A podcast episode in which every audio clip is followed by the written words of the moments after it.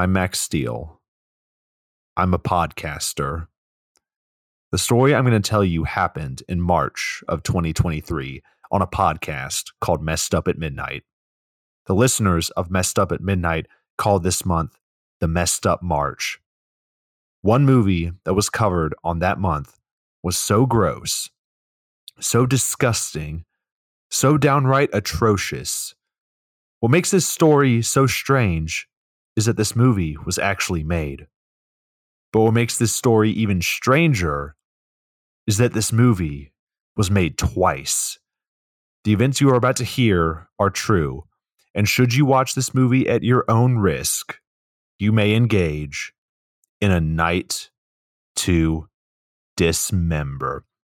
Guys, welcome to the Messed Up at Midnight podcast. We are the show that wants to let just some pieces of lost media just just stay lost. Just let's let's just fucking forget about it, guys. I'm your host Max Steele, and as always, I am joined by the man with a PhD in grindhouse cinema, guys. It's Michael Flaherty, everyone.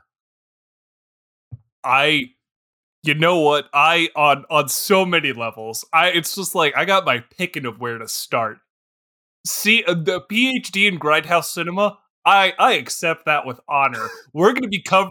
We're gonna cover Mister No Legs to really to really cement the grindhousiness. and and to those who don't know who what Mister No Legs is, which is, uh, I'm assuming is 98 percent of you, like just Google the poster. That's all I ask. God damn, it's funny. But on the other hand, in terms of lost media, it's so apropos that you bring that up. God damn it should some some lost media should stay lost. You know, there are those there are those times when I'm looking at like the lost SpongeBob episode of 98 that I'm like, did we need to bring that back? Did we? Did we? All right. Okay, cool. And this movie, this movie was one of those. This movie was one of those. I was like, you know what? We could have just let it fade away. But no, let's bring it back. Let's let's I mean, uncover this bird. I mean, honestly, like the I would say the lost version is better than the one that we got, but we'll we'll get into that a little bit later. But but guys, we're talking about A Night to Dismember. It was released in 1983, but may have actually been released in 1989. I don't fucking know them. The finding out facts on this movie was like pulling teeth. And this movie was directed by Doris Wishman, who is primarily known for a whole lot of sexploitation films. A Night to Dismember barely passes student film standards of competence. You know, scratch that. It doesn't pass student film standards of competency with audio and video completely out of sync, a bizarre choice of color correction, a baffling soundtrack that thinks true horror comes from seeing people getting stabbed in the neck with the sounds of aha overlaid and garbled editing that just screams lack of coverage. Mike, Mike, what, Mike, what did you think of this movie? I swear to God, I okay. I have okay. Grand scheme, this movie's terrible. This movie is so bad. It's so oh Lord have mercy. This, you know, listeners, there are so many of these movies that we've covered that have been like all it's all over the bad movie spectrum. There are movies that have hurt me to my core that I will never forget. These are core memories I have built thanks to this podcast. Bookie Larson. But then there are others that I'm like that are so ridiculous, so balls to the wall that I'm like, this is amazing. Samurai Cop and Chopping Mall mm-hmm. and Buckaroo Banzai. Like the like there it's it's a whole spectrum. And I have to say, I don't know where it fits on the spectrum, but I have to say, if I had to put my like plant my flag in in a movie that I feel like best signifies what we try and do here, it would be this damn movie because Jesus Christ Almighty, this movie is every hallmark of everything we have discussed in terms of movie movie how to, as well as all of the hallmarks of everything we look for in good old Hollywood trash. It is just everything, and uh, it is all that in a bag of fucking chips, man. I swear to God. I mean, dude, I think I think you hit the nail on the head with this one. I mean, I know that we you do like a little bit of like where this movie falls, and you're like drinking movie marathon. And I was thinking about it. I'm like, this movie is number. This is the first movie you watch. This is a movie Absolute- you start off with. You just fucking hit the ground running with a night to dismember. It's like it's barely over an hour. So this is like, you know, your opening, like, you know, little thing that gets you just in the right headspace to get ready for a night of drinking and watching some shitty movies. Mm-hmm. Absolutely. Absolutely. This is, you know what? We we we did have for a long period of time. I remember we had uh uh the Jean-Claude Van Damme, uh what is it? The Kung Fu fella, Mr. Mr. No Retreat, no, No, retreat, Surrender. no surrender. Hell yeah. That was our number. That was our that was our movie number 1, but it has been officially dethroned. It has I been say so. officially dethroned. This movie is God damn, this should be the warm up. Like it's, it's it is it is so it is a quick movie and God damn is this a ridiculous ass movie. But let, let's talk a little bit about we mentioned this earlier the multiple versions of this film. You see, there was there was once a young a young man and, and Michael Flaherty and Max. No, no, no, I'm not. I'm not going down. No, no, no, I'm not going down that route. We had a But there- dream. so there was a lost version of this film. It was allegedly destroyed by a disgruntled employee at the photo processing lab, and the original, the uh, lost. I'm going to use that term. The lost version was actually like it didn't have our lead actress, the porn star Samantha Fox, who actually paid Doris Wishman two thousand dollars to be in this movie, and you know I I watched I watched the lost version. Mike, you watched a little bit of it, so we'll we'll save the conversation about that for the very. What do you think? At the we'll do that at the end of the podcast Yeah. to kind of wrap everything up, so you guys can see like the little bits and pieces that were used in this movie. But Mike, what did, what did you think when you found out there was a lost version? I okay, so I initially when I when I it's I I I'm gonna be so honest with you. I have no idea how this movie even landed in my lap. Like it feels like one of those things where it's like I I was like I'm not I'm not I'm not calling any denomination out, but it feels like there was almost divine intervention. Like a light opened up and this movie just came down into my lap and just went we will watch this.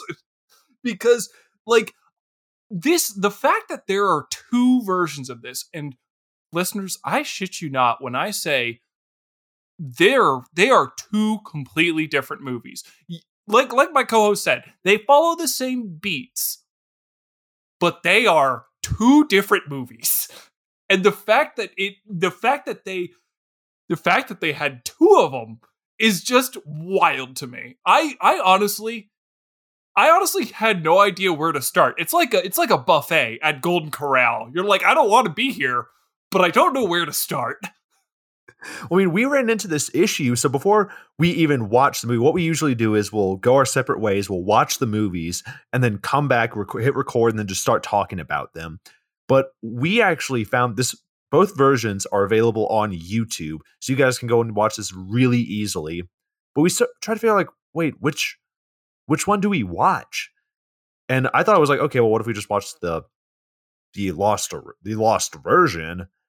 But then we were like, wait, they're actually two different movies. So, okay, we'll just focus on the one that was originally released and then we'll focus on the lost. Like, it, it was very confusing for us to figure out. So, we're going to be focusing on the, what I'm going to call the original one that was actually released and not the lost one. Uh, so, Mike, what did you think when I mentioned that this, uh, this movie features a porn star as its lead actress, directed by Doris Wishman, who I mentioned was a sexploitation director. See, okay. See, the fact that you mentioned Doris Wishman is like w- did sexploitation like films before this and Mhm. like that that honestly just it makes so much sense.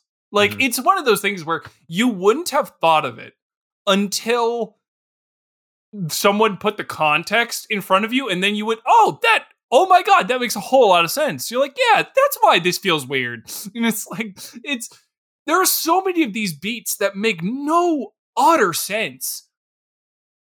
that you just look at and that with the context that Doris Wishman did sexploitation movies, you're like, oh, okay, I see the setup. You're like, okay, that makes more sense.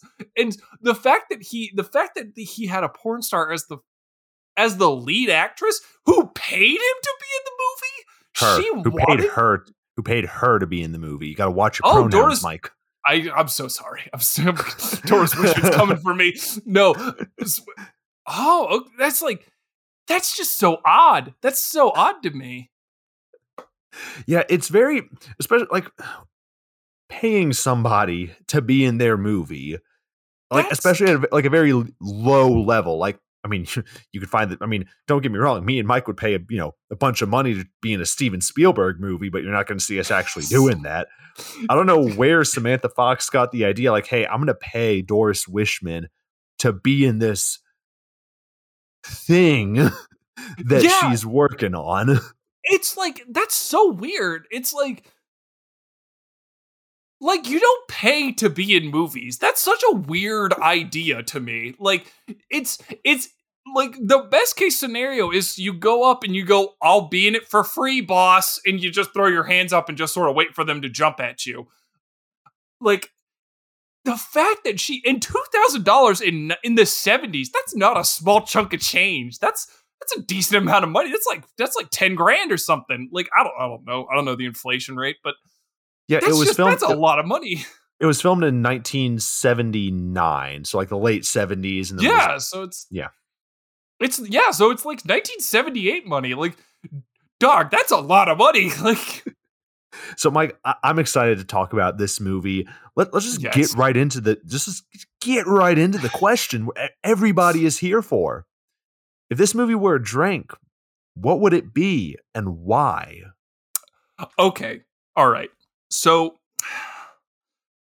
my cocktail for the original release, I wanted to just take a lot of themes from the movie as well as the real style that I got from the movie. And the style I got from the movie, much like Samurai Cop, is even though it was released in a date that was not the era that I'm feeling, it still mm-hmm. feels like that era. And that era is the 70s. This There you go. this feels 70s as hell. Like, mother of God above, this feels 70s. So I was like, okay, cool. 70s cocktails. Done. Can do. And I was like, but wait. What is what is the base of this movie? What spirit does this movie embody? This movie is cheap.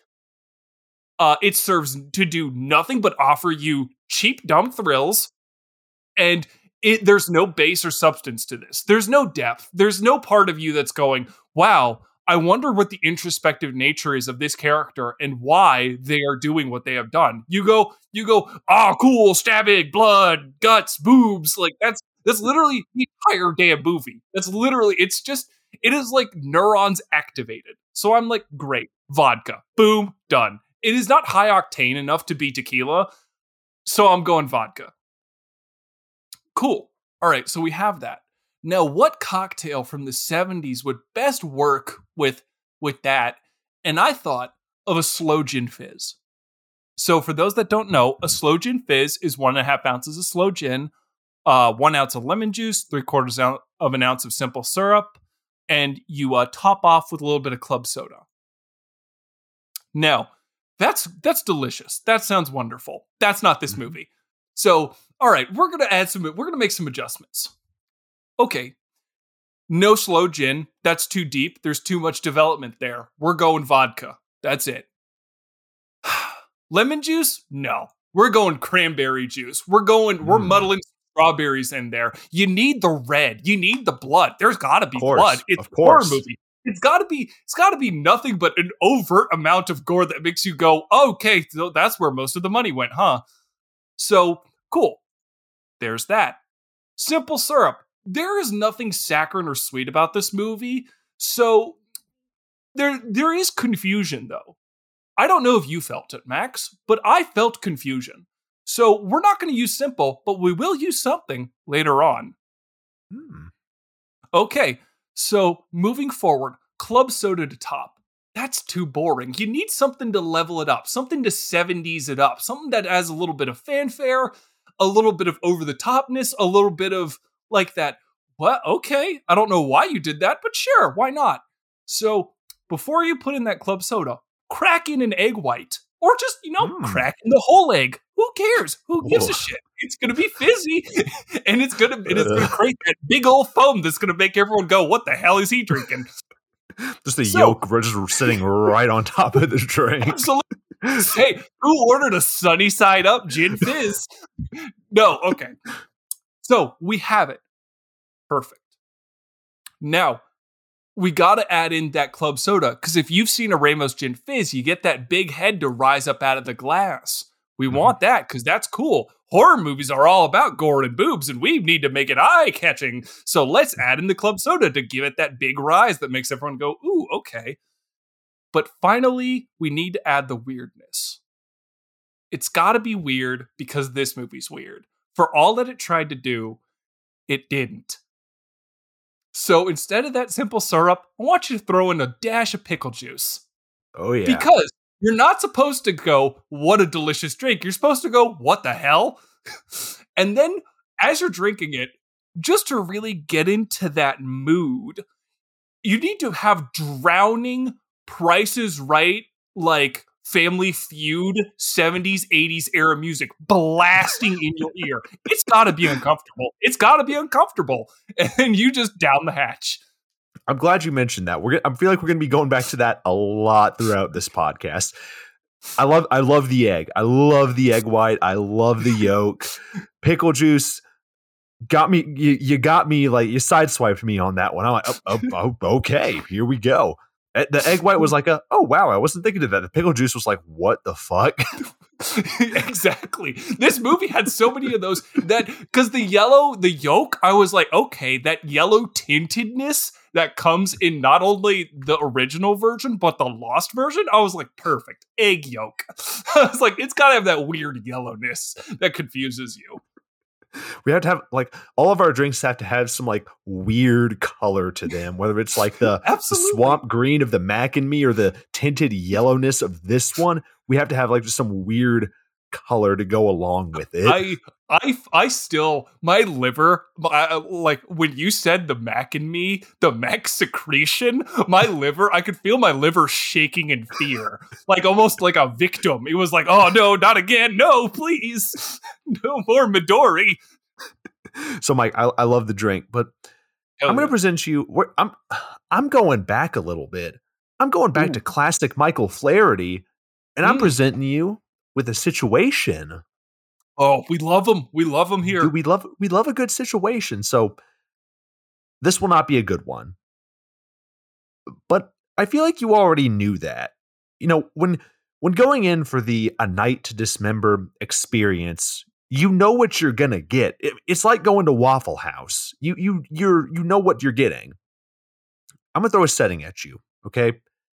A dive bar but not like a cool hipster, you know, a cool spot that hipsters would go to to drink off the wall beers or a really nasty hole in the wall spot that has the best buffalo ranch wings you've ever had in your entire life. Mm-hmm. I'm talking about a dive bar that looks shitty, has disgusting food, and the bartender is like on his third crack binge this month and may or may not be wanted by the FBI, but you're not going to ask questions as he stares into your soul with a cigarette in his mouth being held together by three teeth.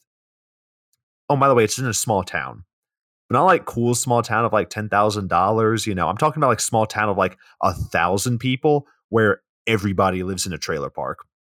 Oh. So you as an out of towner comes in to said dive bar. And the only people in the bar is like you, the bartender, and this like one guy in the corner watching a tube TV and occasionally throwing darts.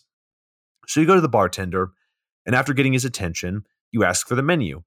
And he hands it to you, and it's like five things that are all very vague on like a black and white menu. It's like beer, shots, but you see the special. This piques your curiosity, so you order it.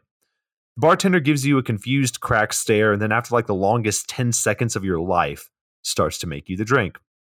And you sit down in this damp bar stool and watch him because, you know, Homeboy in the corner's got the only TV in the bar. So, you know, might as well watch yourself some entertainment.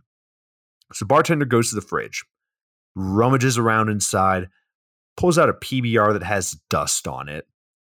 And when he opens it, there isn't that sound, you know, when you open a, a nice, a nice cold can of beer. It's just silence. So the bartender pours it straight down into the glass, but there isn't foam because that that PBR has been flat since before COVID. And you're thinking, okay, like could the special be like like a michelada, like a shandy of some kind? But then old Cletus just rummages around under the bar, pulls out a clear plastic bottle that has Everclear written on in on it in like black Sharpie. And he just tosses in a mm-hmm. pour of Everclear there. And you're just sitting there like, okay, I've never seen this before. This looks disgusting, but how will this turn out? And the bartender pauses. He looks around, he's confused. He can't find something. So he takes your drink to the back and he's gone for like five minutes. And then he comes back out with your drink, and now it's got a red tint to it. How? Is it grenadine? Is it red wine? Is it blood? You don't know, but it, it's red now. So we just got to roll with it. So he takes the drink to you and places it in front of you and then pours you a shot of whiskey from again another clear plastic bottle, puts it in a dirty shot glass, then slides you the drink, and you know, I, I guess the special is a bomb. So the part, so the bartender pulls out a voice box, puts it against his neck, and says three dollars cash only. So you give him a five, just hoping he doesn't kill you, and you just drop that shot in your mysterious red PBR Everclear down the hatch, and then 15 minutes later, you're throwing up in the bathroom of this dive bar where you found a homeless man sleeping, but he's, you know, very understanding and he lets you, you know, do your thing and you throw up for an hour and somehow you're able to stand up and get the fuck out of there. And yeah, that that's this movie. Damn. Damn. I love this scene setting. Also, I do love the I do love the the the icing on top of him going 350 cash only. That's how you know when you're like, you're like, oh, I know that you will throw down.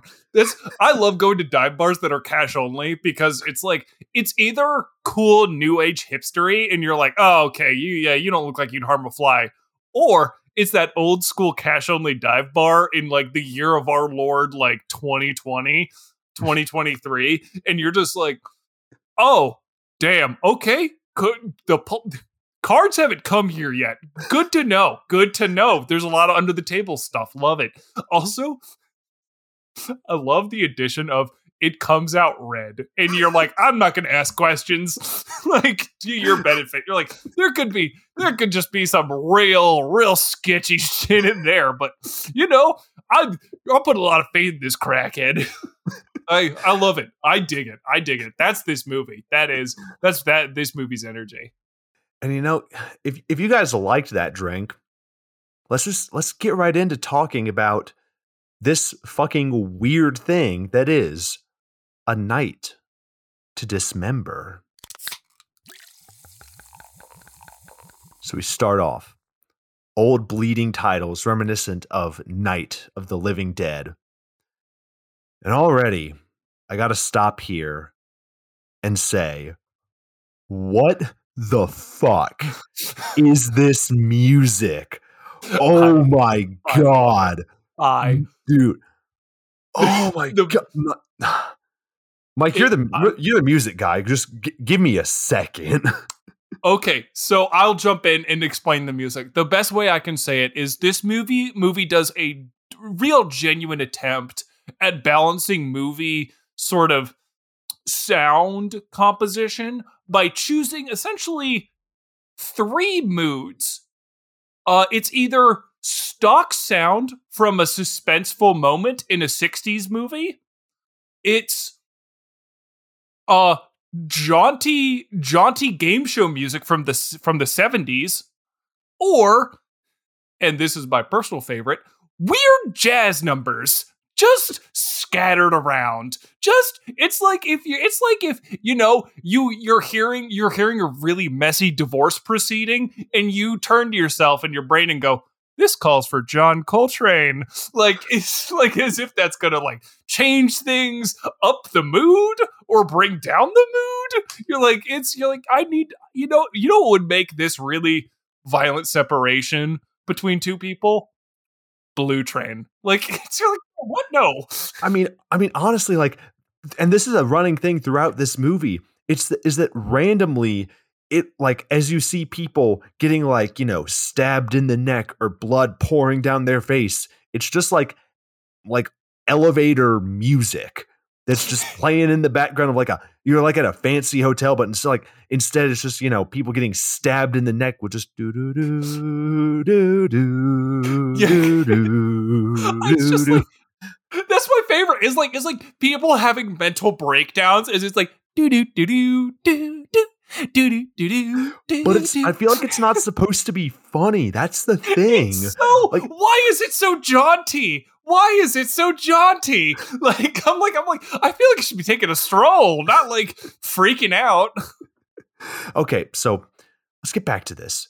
We get a detective voiceover. Something happened, October 1986. Something, something, bloody October by a lake. All the murders and death happened on October 15th, my dad's birthday. And what makes it stranger is it all happened to the Kent's brother. They lived there and they were killed. Except for what this is this is like an info dump. And they do this thing throughout the whole movie where they will just tell you what's going on like as like as you can visually see it the narrator will, like the detective will just pop in and say ah yes old little vicky was scared by something in the lake and you'll see her just running and the thing in the lake it's th- this movie is like thinking you are too dumb to be able to process I what you're looking at on screen and it pisses me off uh, this movie, damn, this movie really. I feel like this movie, like I, I would love to think that Doris Wishman was like, I'm gonna make a movie that caters to not only normal, uh, n- normal.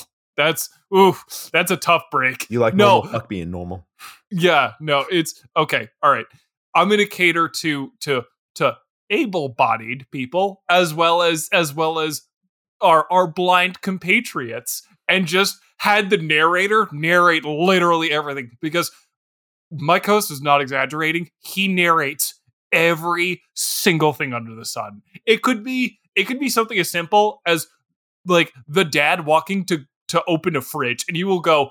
And Frank got up and walked over to the fridge pensively and opened up the fridge to grab a beer. And you're like, oh my god! You're like, I, we could have just let him open the fridge. So okay, so we zoom so we go to this old guy who apparently is very proud of his daughters from what the voiceover is telling us and he's playing solitaire and then just fucking falls asleep while he's doing it.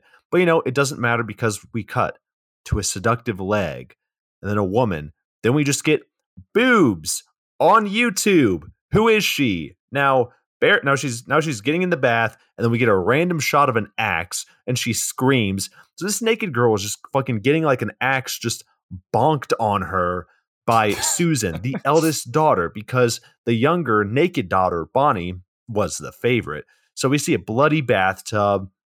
But then, okay, yeah, so Bonnie gets killed. But then Susan then unalives herself accidentally because she fell on the axe. And we are two minutes in. We are only two minutes in, and we already get someone falling on the axe and unaliving. That's that's that's so it's so such little time with some of these movies. See, it's like already one kill in and it's not even like 3 minutes already that's a gamble. I'm like, mm. okay, wow, we're really cutting to the chase here and that is a date you're playing you're playing fast and loose.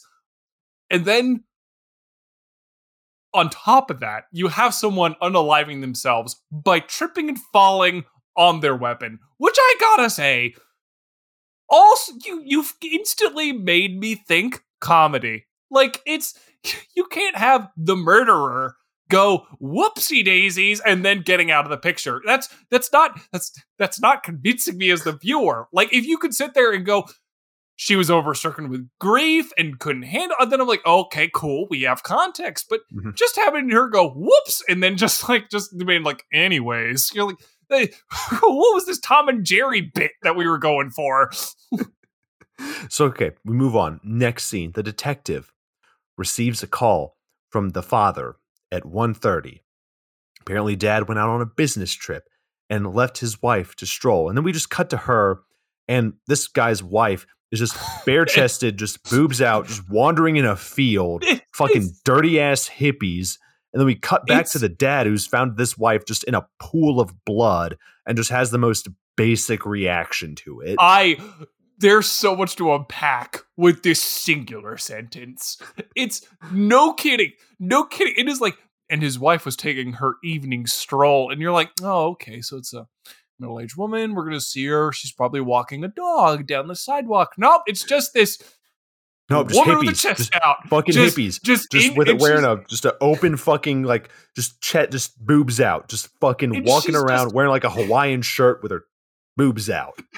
and she's just and it's like and she's just in the woods like touching like tall grass. You're like i'm like what is this woodstock shit that we're a part of? Like but like damn okay. But and also the the dad who gets back from a business trip and it hard cuts to the to the wife being dead.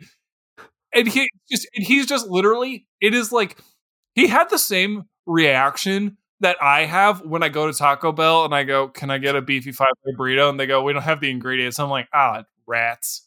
Well, anyways, let me get a Doritos Locos Taco. Like the same energy. He's like, he's like, ah, dang it. All right, well, guess I'm don't, know, going back know, to New York. Whatever.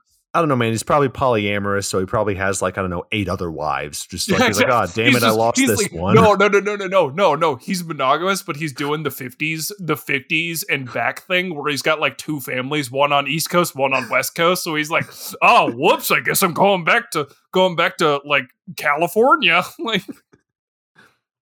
Okay, so we get with the voiceover, we hear that the dad hired a hitman to kill his wife. But then a few hours later, he was found hung in his jail cell, which, you know, based off of, you know, some certain current events, I'm guessing that this dad didn't kill himself. it's Mm, he, Let he that just leave that for there you to and he's just he's he's sitting there in the he's sitting there in the jail cell and he's just like hanging out and then he just walks and he just looks over he sees a security guard he's like oh hey dennis and the guy just and then you just see the security guard walk over and just click off on the security camera and then you just see the guy go oh no oh no no come on please it's just like in the corner So okay, what do we where do we go from here? We go to this guy named Adam, who's dad's brother, and said he was unaware of what happened to his brother. But then we see a flashback. Five years ago, Adam's daughter, Vicky, was put into a hospital for the criminally insane for killing two neighborhood boys. And we see these boys playing in a cemetery, like, you know, all boys do. yeah absolutely Mike, you remember the Normal- days of when you were playing in the cemetery, you know, jumping You on headstones, grave robbing? Absolutely. You, you ever you ever just sit there and just play just play like Frogger, but just over headstones? You know, here lies here lies Dan Smith dead 19, 1980, and we're just like, whoops, like just knocking it knocking it over. Grave robbing, you know, As boys some, do, getting some jewels. Yeah, just you know, normal normal boy stuff. Normal boy stuff. breaking out the dental tools, getting ready to steal some gold teeth. Gam Gam Gam Gam had some money and she put it all into her dentures. So now we see these boys, they're just sprinting through the cemetery, and then they go down into the basement from deathbed, the bed that eats. Not not really, but it really does fucking look like it. So we get Yeah, some right. more shadowy shots of a knife. These two boys wander through the catacombs. Now the film is like, okay, we've slowed down a little bit.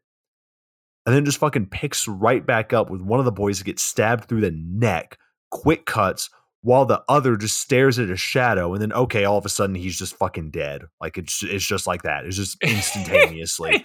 But he's not actually is- he's not actually a- dead though because we can see his fucking we see he's playing dead but we see his like chest moving. So he's still fucking breathing. He's still holding on there. Dude it is like it is like a speed running any percent frame perfect kill. Like it is straight up. This game goes from goes from ah to on the ground. And you're like oh you're like, oh fuck i guess i guess he got got You're like he really got they, life comes at you fast in this cemetery huh Watch out, it's Ferris Bueller behind the camera with a knife.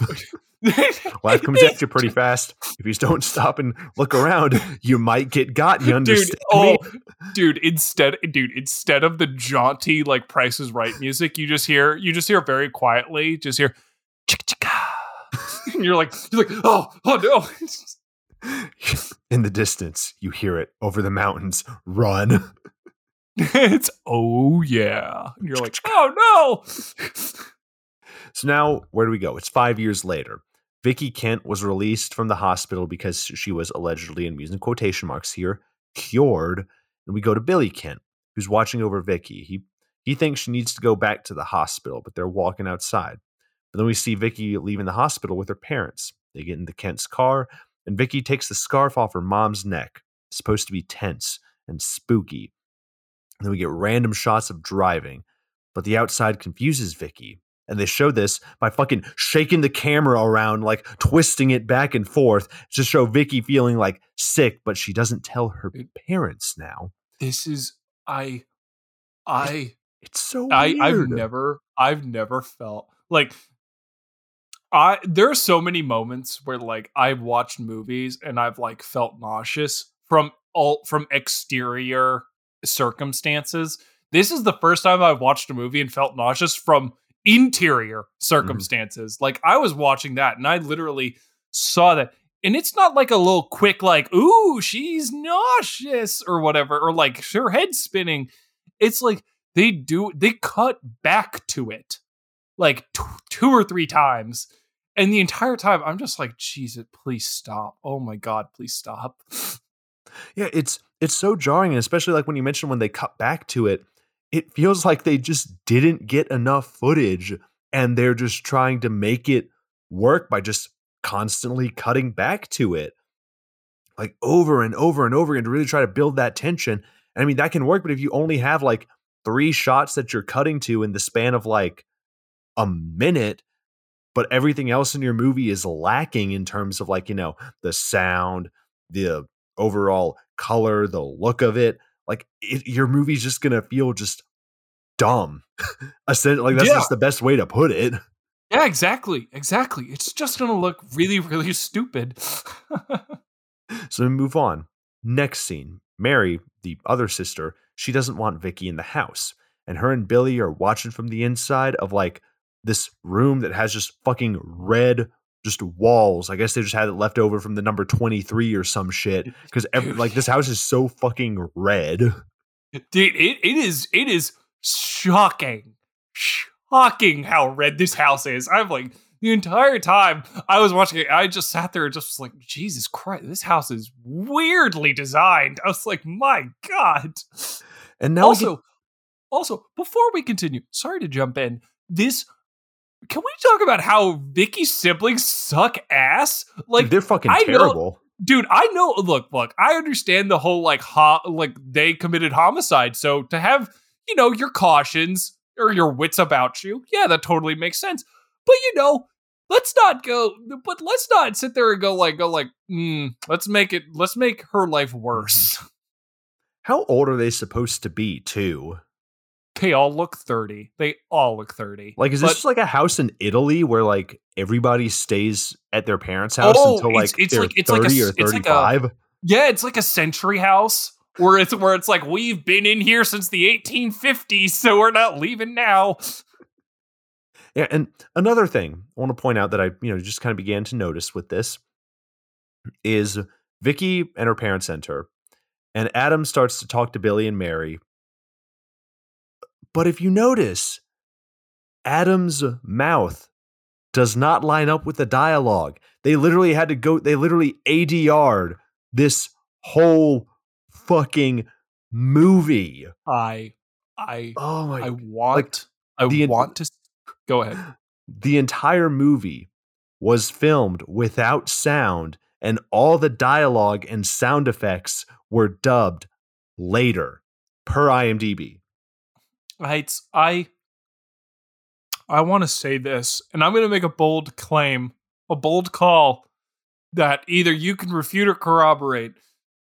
This is the worst dubbing I have ever seen in my life.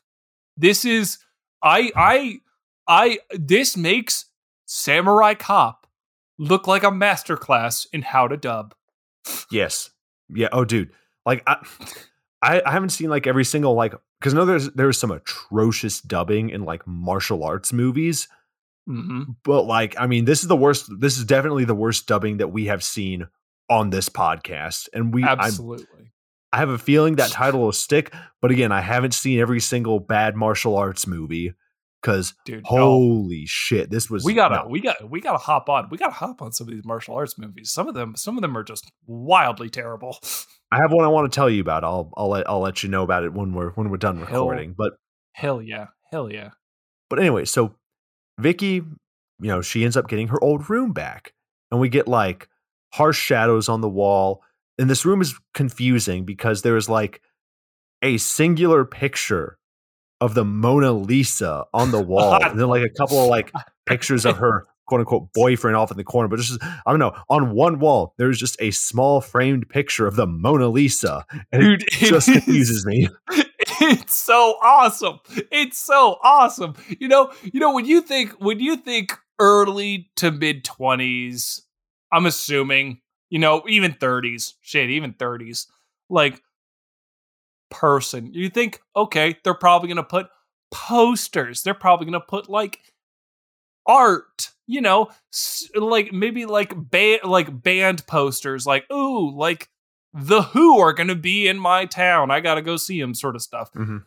Not a singular tiny picture of the Mona Lisa on one wall, as in the whole wall is completely bare naked, except for one Mona Lisa picture that's as small as those like like, It's a eight picture 10. frame. It's, it's an Yeah, eight it's by a- ten. It is, a, it is a literal 8 by 10 It is a literal 8 by 10 of the Mona Lisa. It's smack in the middle of a massive wood panel wall. okay, let's keep, let's keep powering through this. Okay, we, we Mike, we can get through this movie. We can get through this movie. We can do this. So Vicky sits down. She starts, you know, looking at the enormity of her room, and then she starts getting dressed when the mood shifts.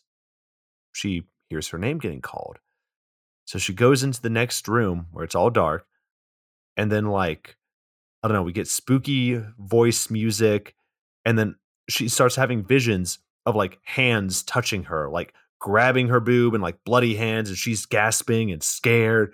And then she goes back to her own room, but it was all her imagination.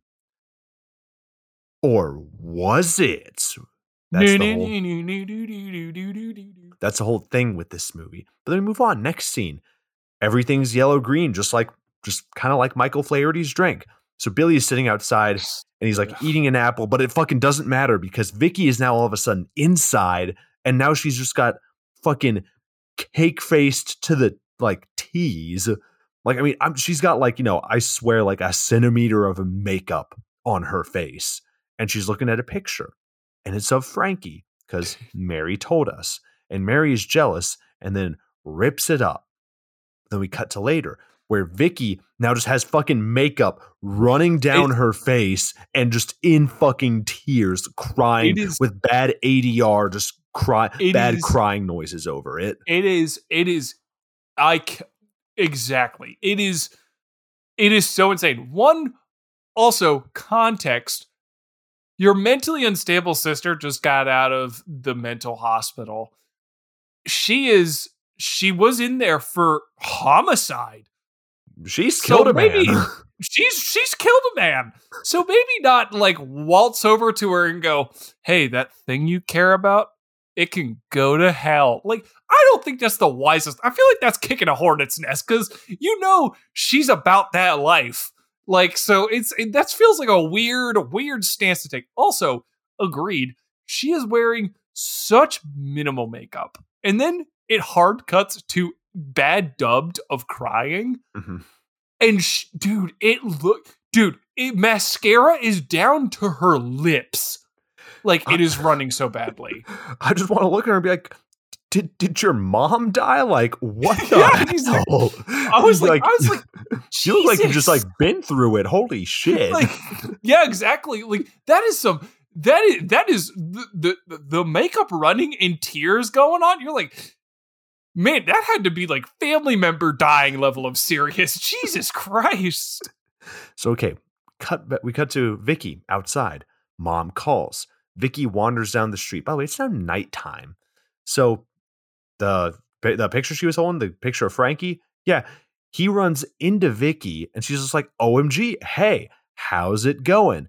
But Mary watches from the window and we can feel that she's jealous through all like 4 pixels of this whole movie. Frankie's just like, "Hey, I almost forgot how pretty you were." And Vicky's like, "I'm well now." I missed you, Frankie. And I guess they're fucking together now. And Mary mm. is sad. Dude, by the dude, the resolution of this movie is so bad. It feels like I'm playing a fucking Nintendo 64 which, game or or or even worse, like maybe like a PS1 game. Like it is which, damn. You know, I'm willing to give it like the benefit of the doubt because again, this both versions, the Lost and the um, I guess original, the, both versions are available on YouTube, and you can watch them. So I don't know if that just has to do with like YouTube's compression or oh, yeah, what. So I'm, so I'm willing to give them the benefit of the doubt with that. But if you look at it from the perspective of, hey, this movie was shot in this like the late 70s and then came out in like 83 or 89 or whenever whenever it fucking was I mean, Halloween came out in a very similar time. And it was I'm, made I'm, for very little. Like, and I'm it's just, just saying. Damn.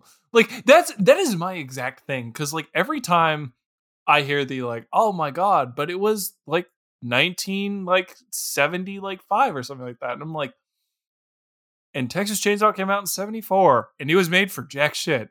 And Night of the Living Dead came out in 68 and was made for jack shit. Facts don't care about your feelings, guys. Dude, I'm call me Ben Shapiro. Give me my Yamaka. Let me give me the lyrics to wet ass pussy. Um facts don't care about your feelings, libs. So okay. We go back with Frankie though. We see Frankie and some other girl whose name is Sandy. They're together and I guess they're they're like getting frisky Frankie's cheating on Vicky. What is this? But then they have the the single handedly, and Mike, you you made a bold claim earlier. I'm going to make a bold claim here too. They have the weirdest kiss on film that oh, I, I, have ever seen.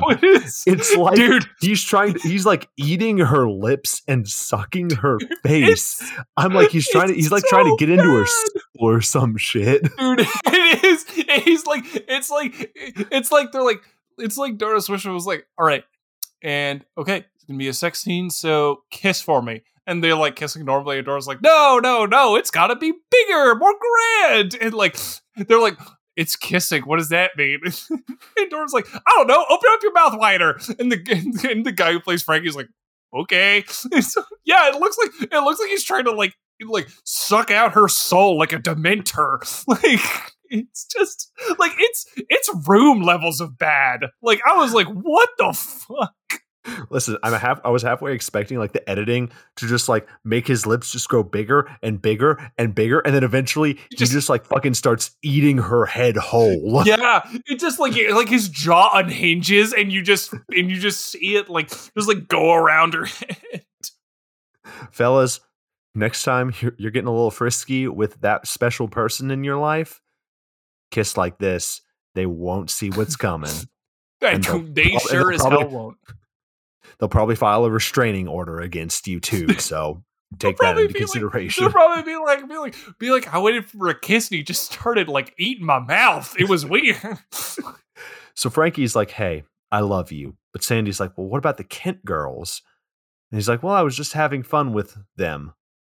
Both of them. Ooh, Frankie. Frankie's getting around town. So we get random shots of like Sandy's feet and a Playboy bunny tattoo on Frankie, but then we get crashing noises. Audio's cutting out. Frankie goes to investigate. Walks downstairs, and Frankie got like that dad bod going on before dad bods were cool. He's like ready to fucking throw down if he needs to. I love that. That's he's got he's got the same he's got the same like the the same like like walk that like the, the same walk and bod it that like dads have when like when like they get like woken up because they heard because someone heard a noise over by the door and by the living room, and they're like, "All right, you just gotta go get the bat." And so they're just singing like with their like little gut in their like bat, and they're like, "All right, I'm ready to beat your ass down." That is a if you ever see that, that is a man that gives no fucks. He's ready just to fucking hit your ass with that thing. They're like, they're like, it is three thirty in the fucking morning. No. so what do we get? We get a a weird quotation marks here jump scare with a cat getting like tossed. It looks like the our fucking intern just said, like, you know what, fuck this. I'm not gonna hold this gun to this cat anymore. And just fucking throws it at the actor and just turns around and just fucking hauls ass out of here. He's like, he just sits there and like he's got the gun to, to mittens, and he's like, "I've I've had enough," and he like throws the cat, and, and and Doris is like, "Keep it in, keep it in, keep it rolling, keep it rolling." It's like he just like books it to his like Toyota Tercel. But then, but then what happens? Frankie like he goes back up to Sandy, and she's like, "Hey, there's no one there." But then we get like duotone hands a shadow of a knife. They kiss, and Frankie gets decapitated, and Sandy is just kind of standing there like, word. And then she gets decapitated, and then her head gets placed inside of the fireplace. And yeah, that's the fucking scene. It's so metal. It's so awesome. So I love that. He is straight up decapitated. It's not like it's not like whoopsie, like the knife went through the throat, and he's like, oh, oh my god, what's going on? It's like his head is not there anymore, and she is just the entire time like, damn. I was like, I was feeling him too, you know. Instead of being like, holy shit, there's a dead body in front of me, and then yeah, then then the killer grabs her head and jams it into a live fireplace. And i'm just like the entire time when i see when i see the head go in the fireplace i'm like hell yeah. It's like fuck yeah. That's that's what's up. So we haven't seen our detective. Let's go back to him.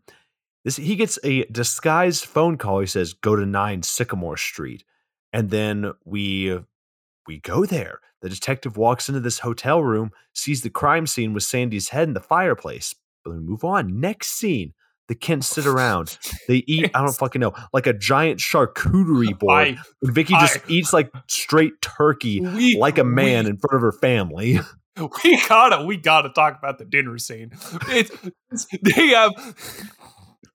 They literally like that. You know, you know that you know that Charles Manson interview where he's like making a bunch of faces and he's like, "I'm nobody, I'm nobody." Yeah, like he's he's yeah. making she's making king, those man. faces. I rule the nickels. she's, she, she's, she's the literally the table for dinner. You know, it's like you could at least sit there and whip up spaghetti and then just like put it on a plate. Like it doesn't need to be extravagant, y'all. It's just what they do is they grab a a plate of cold cuts and a plate of Kraft fucking singles, put it on two separate plates, and put it on the damn table. And then you just see, you just see like, like the family members that aren't Vicky, like grab it by the fork and like like saw open their Kraft singles and eat it. And then you see Vicky just manhandle the bologna and just start shoveling it in her mouth. Listen, man, no, no, no, no. This family is all about going keto. That's all they're doing. They're just trying to cut out carbs. You're right. You're right. You're right. They're like, they're like, we're made, we made a deconstructed pizza, and it's just like it's just cheese and meat. You're missing the best part, guys. Come on. So we get a voiceover. Billy was nasty. Why'd you send her back to the institution? Then Vicky just eats ham weirdly.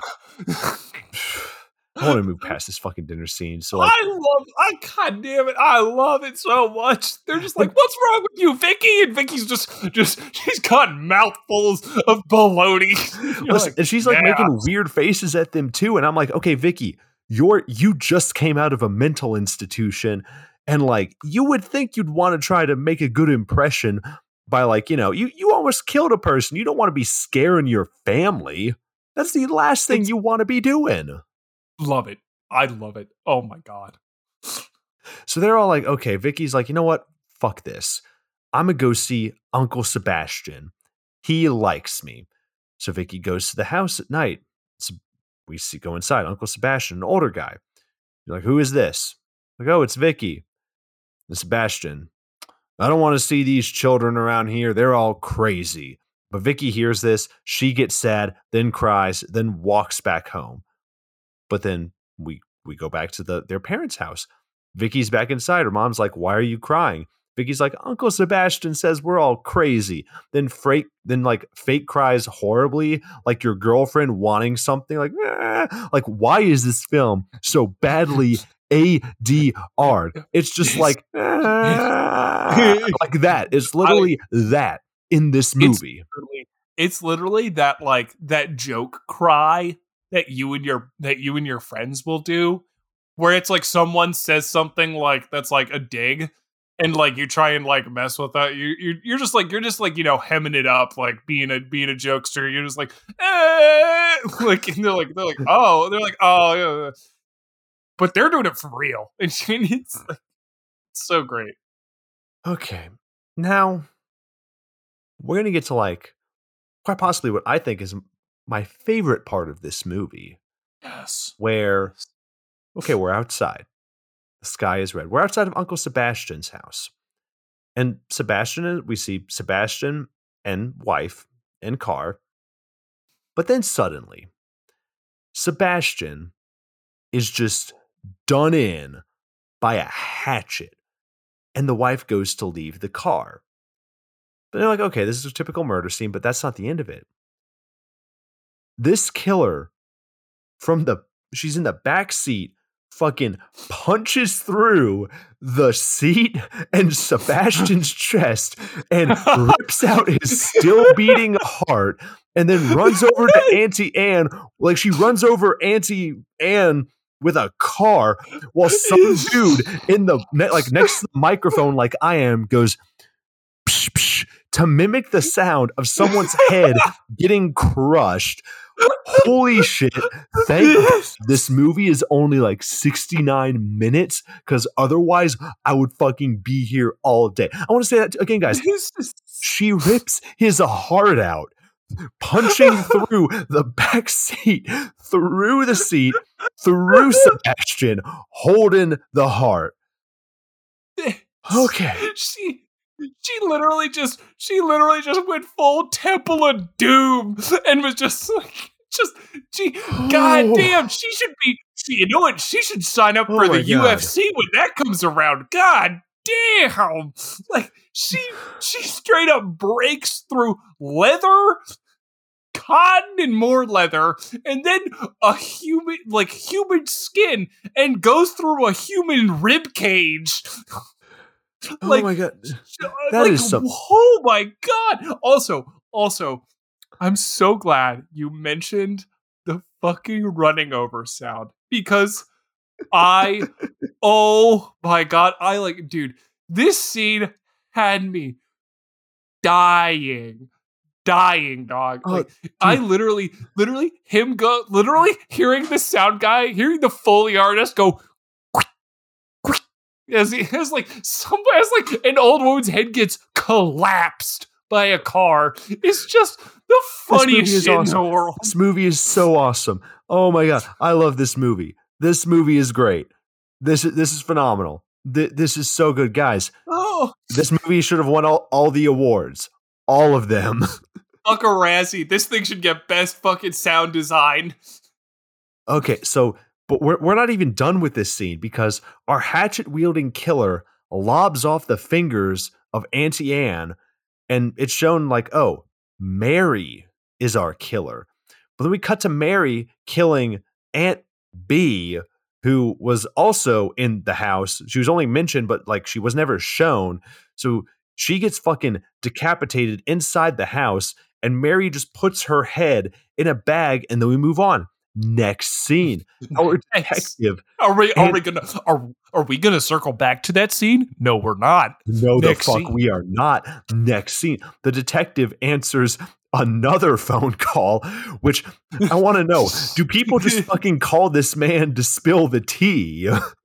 Dude, he, that's guy- all he dude, does is just answer phones and watch people sleep, which we'll get to.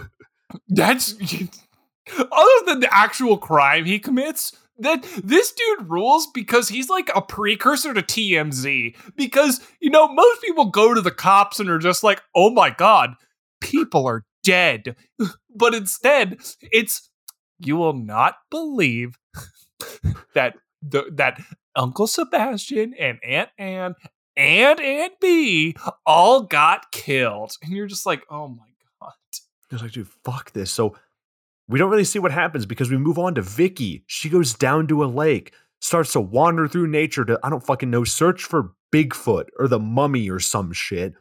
But she doesn't find that because instead, someone in the lake who's like, I don't know, supposed to be like a zombie or some shit comes out of water. He's covered in mud.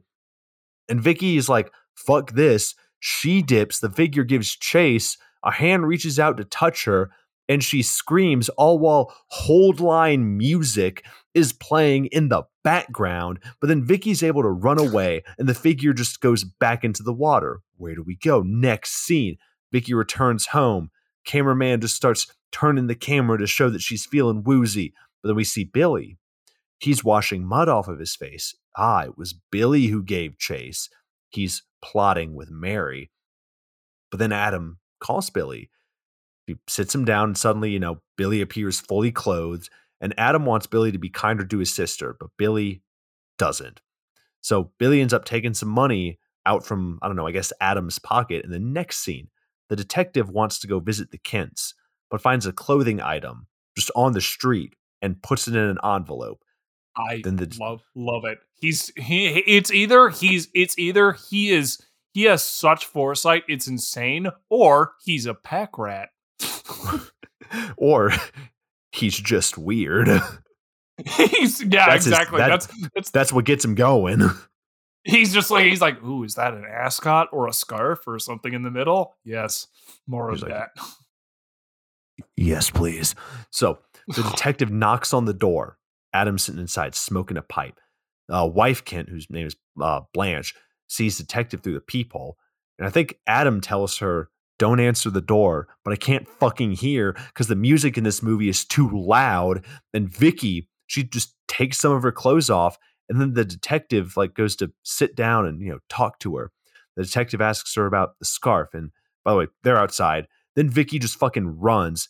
And then all of a sudden she's just like back in her room and the detective like looks at her through the shades. But then Vicky looks at her, looks at the detective and just starts dancing. Like jam band style music is playing. It's supposed to be seductive, but it feels just so wrong. Yeah, yeah That's just the best exactly. It is just it's it's ju- so weird. It's so fucking weird, man. It's so strange. But then the detective just watches her take her clothes off and strip. And then a dog starts barking. And the detective leaves. And then now, aw, This- she's sad. This striptease is the weirdest shit on the planet. It is just like you just hear the fucking banjo music as she's doing her striptease, and he's just watching. You're just like, you're like, what? What planet am I on? Like, like this is so weird. One, why is this mentally unstable woman like all of a sudden super cool with someone, some guy just stalking her? Two, why is this guy stalking her? Three, why is there banjo music?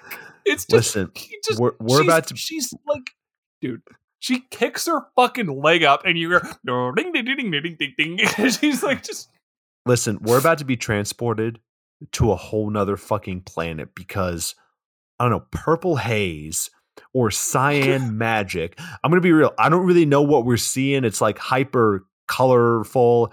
And Vicky is like, because you know, the detective tells us, thinks some faceless thing is having sex with her, and all the colors are changing. And it's supposed to be like, you know, all vibrant and pixely, and they're like 69ing or some shit. But then we end up cutting back to real life and Vicky sits on her couch or bed or whatever the fuck it is and cries and the detective stands somewhere outside and just walks so Vicky ends up you know she changes into some new clothes then we cut to Billy entering the house apparently he bought a mask from a costume shop and stands over Vicky's bed looking like I don't fucking know zombified Christopher Lloyd. But then Vicky sta- Vicky wakes up, screams. Then Billy approaches her and just wiggles his fingers. It's kind of weird. She just screams and goes down this like I- green wall while the parents are just fucking nowhere to be seen. I okay, couple things. I got big flashbacks to the fucking Fast and Furious scene from six where they're on the runway and like all moviegoers collectively thought this is the longest runway I have ever seen. you know, you know what scene I'm talking about, right? Mhm, Fast and yeah, Furious six, yeah. where they're going down the ru- runway at the airport. Yeah, okay. It just doesn't cool, end. cool. It's it just doesn't fucking end. This hallway does not fucking end. There are three separate cuts of fucking Vicky just rolling her back down the hallway wall. And it's three separate cuts, all of which are the same hallway. I'm like, how big is this damn house? Because and also like the brother is wiggling his fingers and just looking at her. Like he's not doing like he's not grabbing her, like throwing or like doing really like insane stuff. He's just like it's like it's like jazz hands, but with a really gross Halloween costume. Slimy jazz hands. That's that's all. Slimy And- jazz hands. And like with this part, it's like they're reusing the same fucking shots. Like it, I swear they are. That's a no, whole they, thing no, no, running one throughout this hundred movie. percent, Yeah, yeah. hundred percent. They, they, no, I, I, I backed up. I backed up. They reused the, they reused the damn shots. They shot this scene twice and just reused it like three or four times. Like it is wild. This movie reuses so many shots. So okay, now she now Vicky's back in bed. But then the detective is walking and he's back at the Kent's house. He's just like, you know, there's something about Vicky that got me. And he just fucking watches her sleep. And then we just hear the audio guy making fake dog noises and barking into the microphone like "Roo, I- roo," like and, that like startles the detective so he fucking runs away. I love it. I love it. I'd, I'd be, I would literally, I would literally fucking, I would love that. It's just that literally the guy is just doing He's just doing his just best. he's he's doing his best. He, he's trying so hard. So much of this is just a guy, a foley artist who's just overworked and doing his best. But he literally goes rough, rough, rough, and like the and like you see the guy, like the narrator, he literally goes, "Oh shit!" and he like nearly like falls over. He like turns and like sprints away. Like, like okay, cool. Well, yeah. So here we are. Okay, next scene. Mary's asleep. But then we get like that classic hypnosis spiral overlay on the screen. Mary wakes up and now everything is like in yellow tinted negative color. Mary's having a dream that her family's going to murder her, but it's kind of turning her on. Like we're getting shots of her getting stabbed while smooth jazz is playing while she's moaning. And this goes on for like a very uncomfortable amount of time. But then she wakes up, screams, but that wakes mom up. So Adam goes to like, you know, take care, like go investigate. And she's like, eh, he's like, go to sleep. Then we move on. Next scene Adam goes into the kitchen, sees fake blood in the kitchen that Billy put there. All part of his plot to send Vicky back to the asylum. But the parents start insanely diabolical thing. That's so evil. It's Ooh, it's your spooky. sister dog. So the parents call using a rotary phone. They call the detective again. Does this man just fucking sit at his desk and watch people uh sleep? What the fuck? Dude, this guy is doing like I I swear to God, this detective does nothing but creep on mentally unstable people and just sit at his desk. Like it's it's so wild. It's so wild. Oh, and by the way, we're back at the house, and all of a sudden the house lights go out, and I guess there's just a storm going on.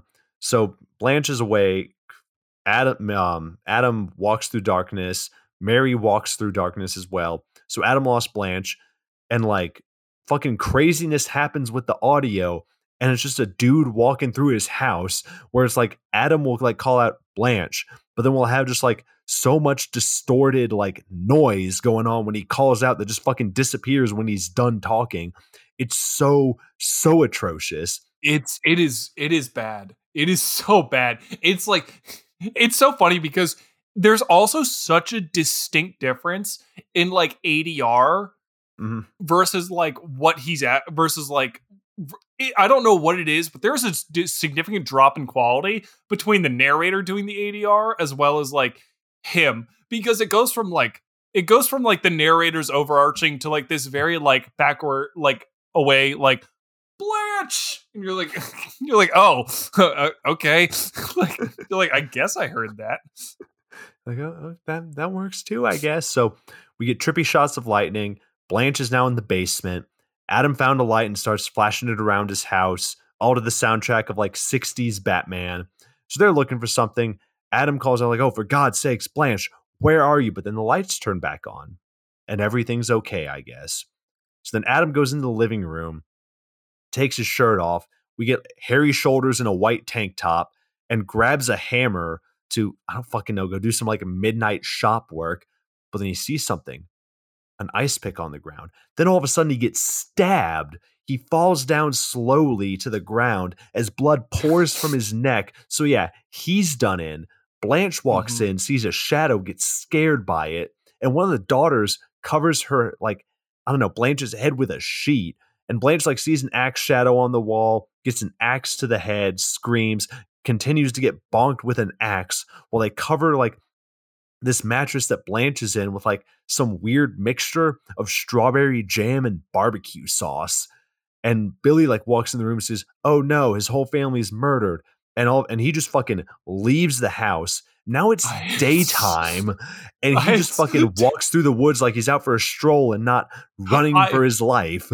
I love that. Billy my favorite thing is I I love Billy's reaction to his his mother and father being brutally murdered because Billy is sitting Billy is sitting there playing cards and then it's like then then he go then he goes oh, I should go see what's going on. And he puts down the cards and gets up and you're like Billy this is this is a much dire situation. And the fact that you only heard it after your parents have been brutally murdered that you decide to just take a stroll outside for a wee bit. Like you're like oh, it's let's be a little more frantic. Let's be a little more frantic. Move with urgency, Billy. You gotta go. So he gets bonked in the back of the head with a rock, and all of a sudden his shirt's just pouring with blood. And he gets like, I don't know, dragged away or buried alive by someone and clawing at the dirt above him. I don't know, I guess he's dead now. We cut to Mary cleaning herself up. She murdered her own family. Vicky is innocent, but she feels bad about killing Billy. Then Mary hears voices. Someone calls 90s police procedural music, and she finds a box. And it's like her own severed head inside of it. And we're like, oh, she's like, fuck this, runs to the cellar. Downstairs, she lights with a candle and she, like, I don't know, walks in front of like a trippy Target logo and like something is like talking to her and Mary just can't stop the voices, more trippy like colors with elevator music. She's caught like in a web of color, and Mary drops the candle and leaves the house. Now she's out in nature. She sits by the lake, voices talking to her still, flashes of the axe. Mary gets confronted with the faces of the people who she killed. Frogs are riveting. That's a sound effect. Flashes of the people she killed, more visions of decapitated heads, ice picks to the necks, skulls and bones. Then a skeleton appears in the ground.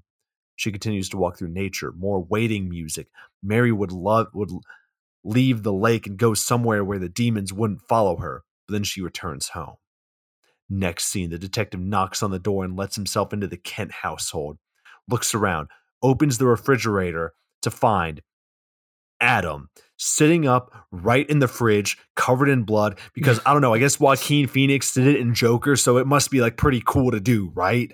Yeah, exactly. It's the trendy thing. It's the trendy move. I, I, don't fucking know. He's just in the fridge. So detective goes to the bedroom, sees Blanche. We get horror music mixed with like weight room. Vicky walks in, sees an axe with blood on it, touches her face like she's absolutely horrified. But the detective sees Vicky holding the axe, and she's just like, "Listen, this is funny. This wasn't me." And I know you, I know what you're thinking. This really wasn't me. I promise you. So chase scene. She runs through the house. Her and the detective play a game of like cat and mouse. Vicky holds the axe aggressively, but detective wants to go calm Vicky down. And Vicky, like, she suddenly snaps and gives like the softest axe blows I've ever seen. And the detective is like on the It is. ground, but the detective realizes what's going on and then proceeds to like choke her out with his bare hands, like Homer Simpson style, choking Bart Simpson. it's like why you, You little. little. It's also uh, yeah. Back on the hatchet swinging again. I don't want to criticize technique, but damn, she could have put a little more weight into it. Like she is just going like ah, and she's like just like to love taps him with the hatchet, like like, It's like, oh, uh, it's- It's all It's tricep. It's all tricep. You got to get your hips into it too. It's like swinging a baseball bat. Absolutely, it's absolutely and stand and twist and twist. So yeah, we the detective was like, "Yes, I killed her. It took me 3 months to recover from my attack." And I'm like, "What the fuck? She didn't even hit you that hard, my brother in Christ." So, where did we go? We cut to a hand placing an axe in a suitcase. Mary, she's leaving this house and walks through this night holding the suitcase. And she gets stopped by like she's walking down the street. A guy stops to try to talk to her, but like he gets spooked. But then she goes to to the city. With this, the, the detective does a voiceover.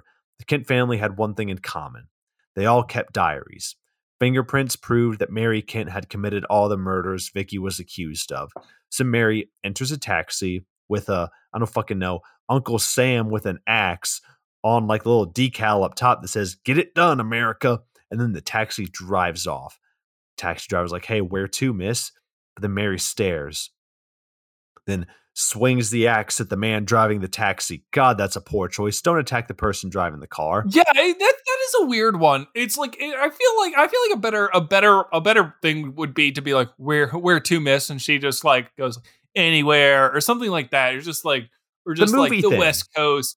Yeah, exactly. Just you just go Los Angeles, and he's like, you got a long ways to go, and he like punches the cat thing, you know. But like her just swinging the axe at the driver, that's a weird one. That feels like a weird self destructive idea. But then we cut to the image of a night sky. We get our title card, but we finish with one last voiceover. Mary disappeared. It's been a year. If anybody has seen Mary Kent, please contact Detective Tim O'Malley. All information will be kept confidential. And credits start rolling. And yeah, guys, that's that's the movie. That's that's this fucking movie. But just this version. No, we're not going to go through the whole entire just lost version here on this podcast. I- Strap in for the three hour spectacular, everybody. listen i i do not have the mental capacity to do that but um mike you watched a little bit of the um of the lost version Yeah, I did. I did. I watched I watched I watched the first 30 minutes. I'll say that. Okay. I did not I did not get through all of it. I watched the first 30 minutes and I got a grip on I feel like I got a grip on the general idea of the the lost version. And I will say this. Uh, it's like but like you obviously finished all of it. So Mhm, you yeah. have a clear idea on how this stacks against it. So I'll let you take the reins, but my two cents on the lost version versus the original version, it's like the lost version is very obviously the version that Doris Wishman intended. mhm. Like in my opinion, that it's like it's very clear that that was the lost version was the one that she intended to get put out. Because it the lost version from what I saw was very coherent. Yeah. In in, in its attempt it, it still wasn't good.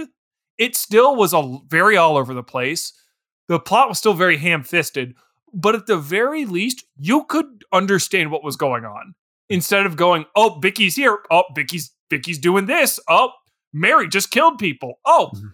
the foley artist made a cracking sound when an old woman's head got run over. Like it's it's just it, it's more it, there's there's there's better explanation for why things happen as well as better explanation of who the characters are. Yeah it's very much like a we go like with with the lost version is very much like a you know okay we go from point a to point b we have a we have a whole story we have a we have a story point a point b with the version that we just talked about it just kind of decides to go, hey, we're just gonna fucking go wherever the fuck we want. I do think though that my favorite thing is that the lost version actually ends with uh the per- Vicky or Mary, I think it Mary, I think it is, but I think in the in the lost version they rename Mary to Vicky. So the last shot that we get is uh the is the punch through the chest and squ- and like you know chopping off Anne's fingers. Like we get that bit to end off on, and she get oh that's in the a that's a bombshell. And goes and I was like, dude, that is that's fucking amazing. So it is really interesting to see how this uh the lost version plays with the kills. I mean, hell, even the people, the two kids that get killed in the cemetery get killed later in the lost version. So oh. yeah, it's I would say out of curiosity, definitely go check out the lost version. I think it's a I mean, I think it's a better film, but that's really not saying much compared to the one we just talked about. I yeah, from what I saw, from what I saw, if you were like if you wanted to go in decently sober and drink in like what the hell's going on with a little bit of ridiculousness, I think the lost version is better. Mm-hmm. But if you want to sit around with your buddies and get seriously inebriated, I think I think you know which version is the one you should go with. Dude, easily. And we'll say this, Samantha Fox, she is not in the Lost version. She was brought on later to be in the version we just talked about. So, yeah, but Mike, man, I, I think that does it for this episode of the Messed Up at Midnight, po- a quick episode of the Messed Up at Midnight podcast. Yeah, it's a quick one. A quick one, but for like a very a very fast movie.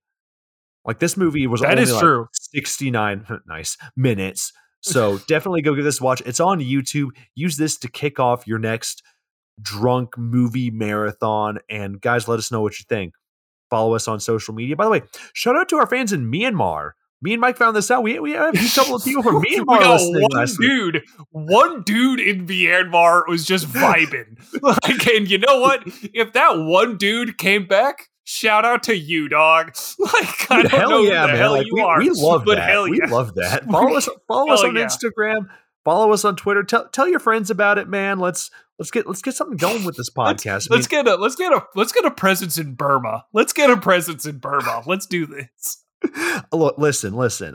Wherever you are, man, if you're listening to this podcast, thank you. Tell your friends, tell your parents, tell your enemies. Follow us on Instagram, Twitter. Guys, we got a lot of cool stuff coming, so be on the lookout for that. Mike, Mike, do you have anything else that you want to say? Sometimes if you got to recut it, you should just leave it. Sometimes you should just go, that's that. Maybe splicing together B roll may not be the best idea, but you know, that's just me. If if it's been destroyed in a fire, maybe that's destroyed a, in a fire. Maybe that's a sign. Take that with yeah. what you will. All right, guys. Well, we'll see y'all next week. See you next week, everybody.